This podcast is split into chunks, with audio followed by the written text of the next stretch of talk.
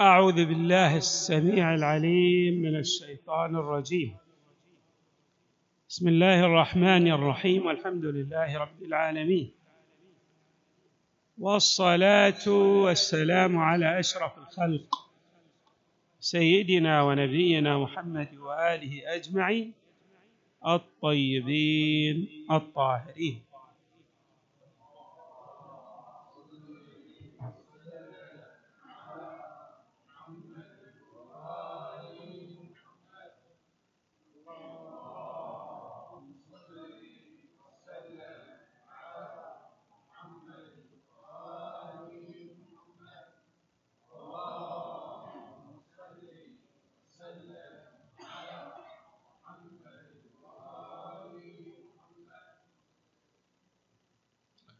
قال الله تبارك وتعالى في القرآن الكريم يؤتي الحكمة من يشاء ومن يؤت الحكمة فقد أوتي خيرا كثيرا.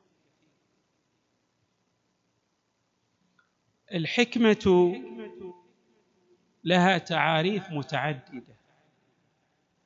من تلكم التعاريف وضع الشيء في محله وموضعه. يعني التعامل مع الأشياء على وفق الضوابط والقوانين التي تؤدي إلى الخير والاستفادة من الأشياء. بمعنى آخر أن الحكيم إذا أردنا أن نعرفه نعرفه بالتعريف التالي. هو محترف في الاستفادة مما لديه من أمور في مجال وضع هذه الأمور في مواضعها السليمة والصحيحة بحيث تعود عليه بالخير والنفع العميمين. دائما تصرفاته ترجع عليه بخير في دنيا وأخرى لأنه يتصرف في الأشياء على وفق الحكمة وبالتالي يحصل على خير كثير كما يعبر القرآن. ومن يؤتى الحكمة فقد أوتي خيرا كثيرا. الإمام الصادق عليه السلام له توجيهات حكمية بمعنى أن من عمل بهذه التوجيهات سيصبح حكيما لأنه سيستفيد مما آتاه الله تبارك وتعالى من النعم. وستعود عليه تلك الاستفادة بخير في دنياه وفي أخرى. من هذه التوجيهات الحكمية التي قالها الإمام الصادق عليه السلام هذا التوجيه. يقول عليه السلام من يموت بالذنوب أكثر ممن يموت بالآجال. ومن يعيش بالإحسان أكثر ممن يعيش بالأعمار. الآن إحنا ننظر بعض الناس نشوفه يموت في مقتبل عمره. وبعض الناس نرى أن الله يمد له في أجله وينسئ له في عمره ويغدق عليه من عطائه. هذه الأمور على وفق موازين. وحسابات دقيقة. حري بنا أن نلتفت إلى تلك الموازين والحسابات الدقيقة. من أهم تلكم الموازين أن هذا من يعيش العمر الطويل ويستفيد في الأعم الأغلب إذا صح التعبير أنه عنده صفات وسمات. من أهم هذه السمات والصفات عند عفو عن غيره والعافين عن الناس. والله يحب المحسنين. من أهم هذه الصفات أنه عنده إحسان إلى غيره. يعفو عن غيره ويحسن إليه. ترى أن الغير يسيء إليه ولكنه يقابل الإساءة بالإحسان. يقدم خيرا ومعروفا لغيره حتى لأعدائه. ولهذا يكافأ بطول العمر يكافأ بالسعة في الرزق يكافأ بكثرة الأولاد ويكافأ ويكافأ.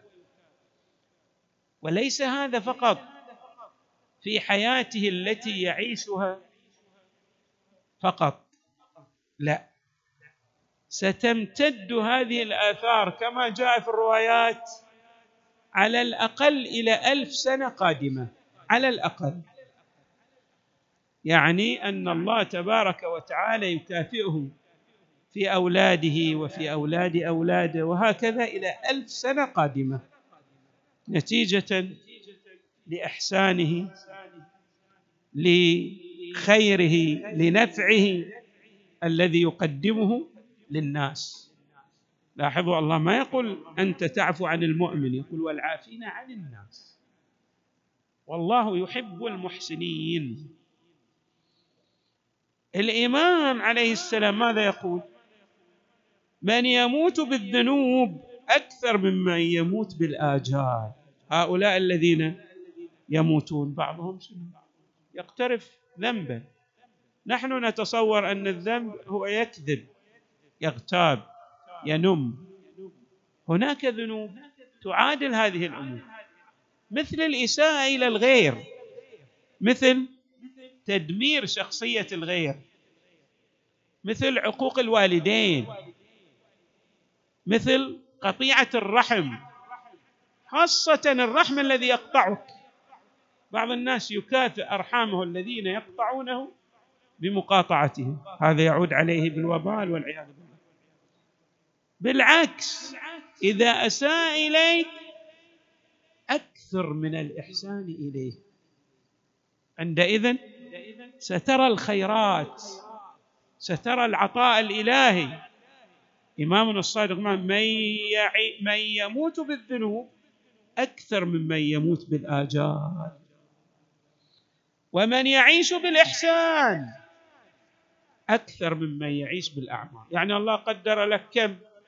أن تعيش أربعين سنة ولكن تحسن إلى غيرك. فترى أن الله تبارك وتعالى يطيل في عمرك ويبارك لك في رزقك نتيجة الإحسان كما يقول الإمام الصادق. عمرك محدود. ولكن بسبب إحسانك الله تبارك وتعالى أرجأ هذا العمر وباركه.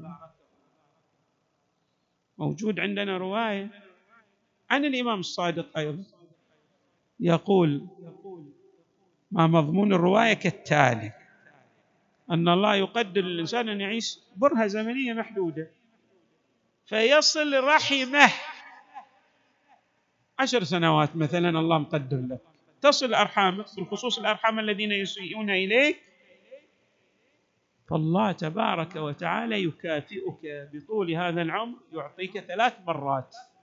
بدل أن تعيش عشر سنوات تعيش ثلاثين سنة.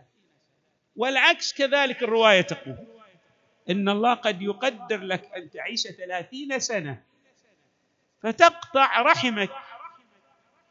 الله تبارك وتعالى يحول تلك الثلاثين إلى عشر سنوات. اذا الإمام عليه السلام يعطينا هذه المعادلة. من يموت بالذنوب أكثر ممن يموت بالآجال. الذنوب لها تأثير لكن إحنا ما ندرك هذه التأثير. ما ندرك ذلك التأثير الذي يرجع سلبا على المذنب.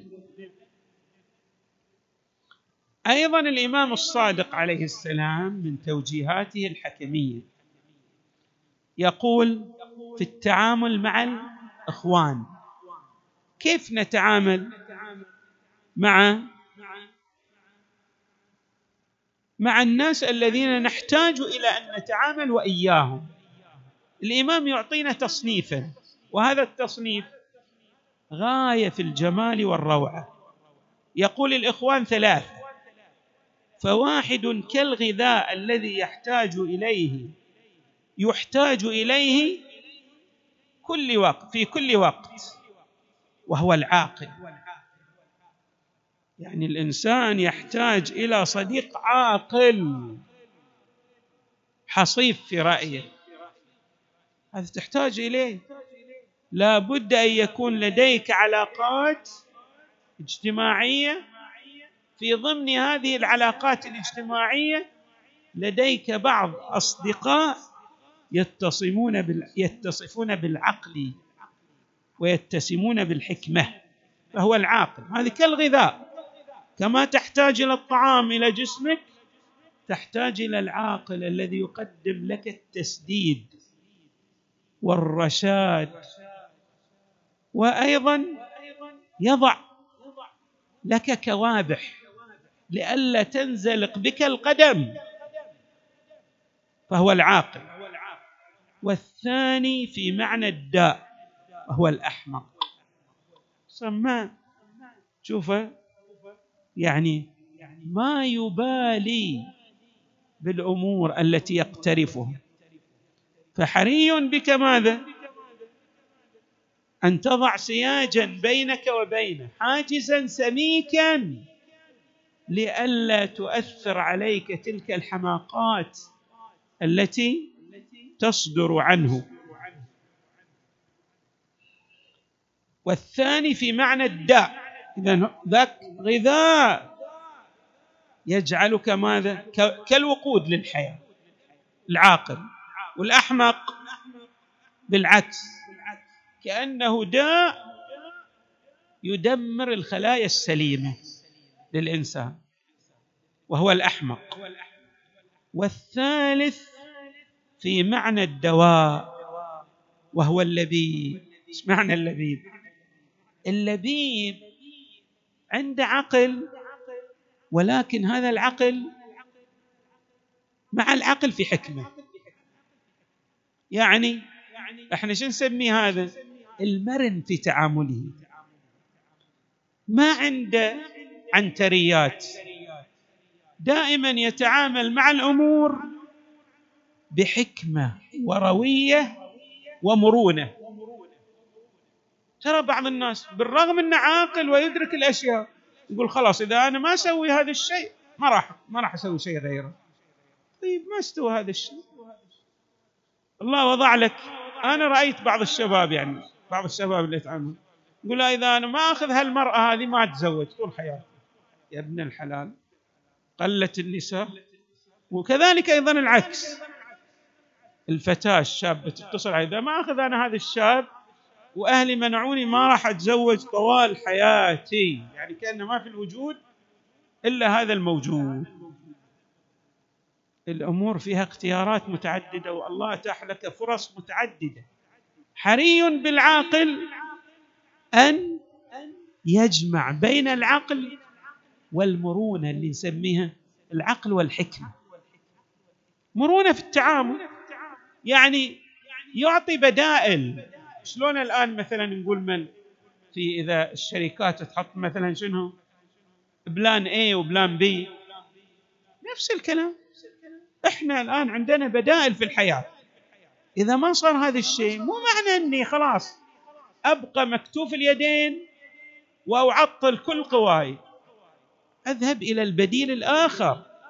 ولهذا الإمام عليه السلام يقول هذا الثالث في معنى الدواء لأنه يضع لك الحلول ويعطيك البرامج ويقدم لك النصائح الجميلة والرائعة اللي خلاص ما تقف يعني ما يعطل حياتك يقول لك لا لا خلاص. قف ها هنا ولا تتعدى خطوة إلى الأمام. ليس الحياة هكذا يعني الحياة فيها فرص متعددة. ما أتيحت لك الفرصة الأولى؟ عندك عشرات الفرص الأخرى التي تفتح لك أبواب جميلة ورائعة وتوصلك إلى المعالي. أيضا الإمام عليه السلام في هذا الصدد يعطينا نصيحة غاية في الجمال. يقول إذا صادقنا ذلك الصديق الذي هو اللبيب والعاقل وأصبح يقدم لنا النصائح. بعض الناس يعني ما يأخذ هذه النصيحة شلون ما ياخذ هذه النصيحة؟ يتألم في داخله. عنده شيء من الكبرياء. خاصة إذا كان مثلا عنده أموال أو منصب ما يتقبل هذا النص. وذلك الإرشاد بمرونة فائقة. لا في شيء من العنترية والكبرياء والغطرسة التي تمنعه من الأخذ بالحكمة والنصيحة التي تسدى إليه.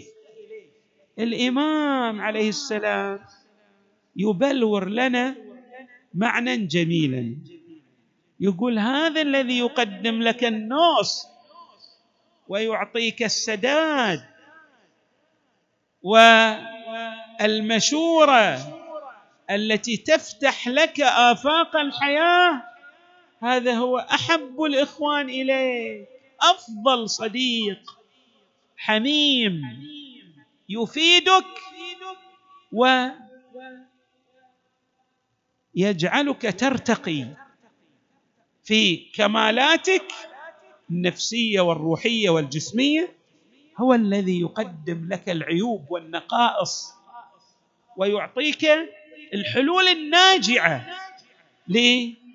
لمعالجة هذه النقائص. انظروا ماذا يقول الإمام. أحب إخواني إلي من أهدى عيوبي إلي. أفضل الإخوان هذا الذي أتعامل وإياه وعنده عقل وعنده لب هذا الذي يقدم إلي عيوبي. ويعطيني ماذا؟ المعالجات الناجعة في الخلاص من تلكم النقائص. أيضا الإمام عليه السلام يعطينا درسا عمليا ورائعا جدا في اختيارنا للإخوان الذين نتعامل وإياهم في العسر واليسر في السراء والضراء. ويكون هذا الأخ أو الصديق من الإخوان والأصدقاء الذين لدينا علاقات وطيدة وإياهم. يقول الإمام عليه السلام هذا اللي لابد أن تقدم لهم امتحان. امتحان هام. قبل توطيد عرى الصداقة وإياهم. ما هو هذا الامتحان الذي نقدمه لهم؟ شوفوا الإمام.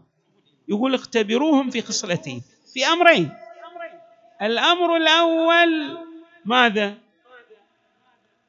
يقول اختبروا إخوانكم بخصلتين فإن كانتا الخصلتان فيهم وإلا فاعزب ثم اعزب ثم اعزب. ما هما الخصلتان؟ المحافظة على الصلوات في مواقيتها والبر بالإخوان في العسر واليسر.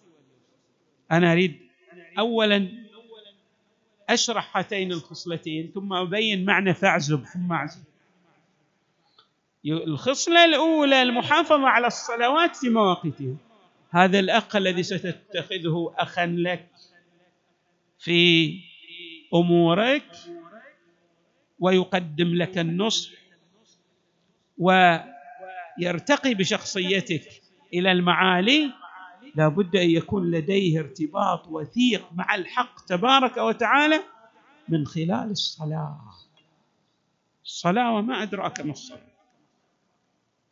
لأن هذا هذه هي الركيزة. ما سلككم في سقر؟ قالوا لم نكن من المصلين. اذا الاختبار الأول أن نرى هذا الصديق لديه محافظة دقيقة على الصلاة. إن الصلاة كانت على المؤمنين كتابا موقوتا. الثاني أيضا انه يتعامل معك شنو؟ عند بر بك إحسان إليك بشكل دائم في العسر واليسر. بالنسبة لك ولا؟ يعني هو ما يتعامل وياك بس انت لما تكون ميسور الحال لا حتى في الأوقات الصعبة التي تمر عليك أيضا هو عنده تعامل رائع وجميل وإياك. لأنه يريد الخير لك. وأيضا هو ما يتعامل وإياك عندما يكون في بحبوحة من العيش. لا يتعامل وإياك حتى في الظروف القاسية التي تمر به. يريد لك المصلحة. اذا في العسر واليسر باعتبار الظروف التي تمر على الطرفين على الصديقين. اختبروا إخوانكم بخصلتين فإن كانتا فيهم وإلا فاعزب ثم اعزب ثم اعزب. ما معنى اعزب ثم اعزب ثم اعزب؟ هذه يسمونها التضمين في اللغة. في اللغة تعبيرات جميلة جدا. يعني نأتي بلفظه واحدة تشتمل على معنيين. الإمام يقول شنو؟ يعني هذا الصديق اللي ما عنده محافظة على الصلوات. وما عنده ماذا؟ بر لك في العسر واليسر. حاول أن تبتعد عنه. شوفوا المعنى الأول الابتعاد المعنى الثاني ما هو؟ مو بس تبتعد عنه خله ما يشوفك مرة واحدة. يعني غيب نفسك عنه ليش؟ لأن هذا ما يصلح صديق لك. الصديق الحميم هو الذي لا.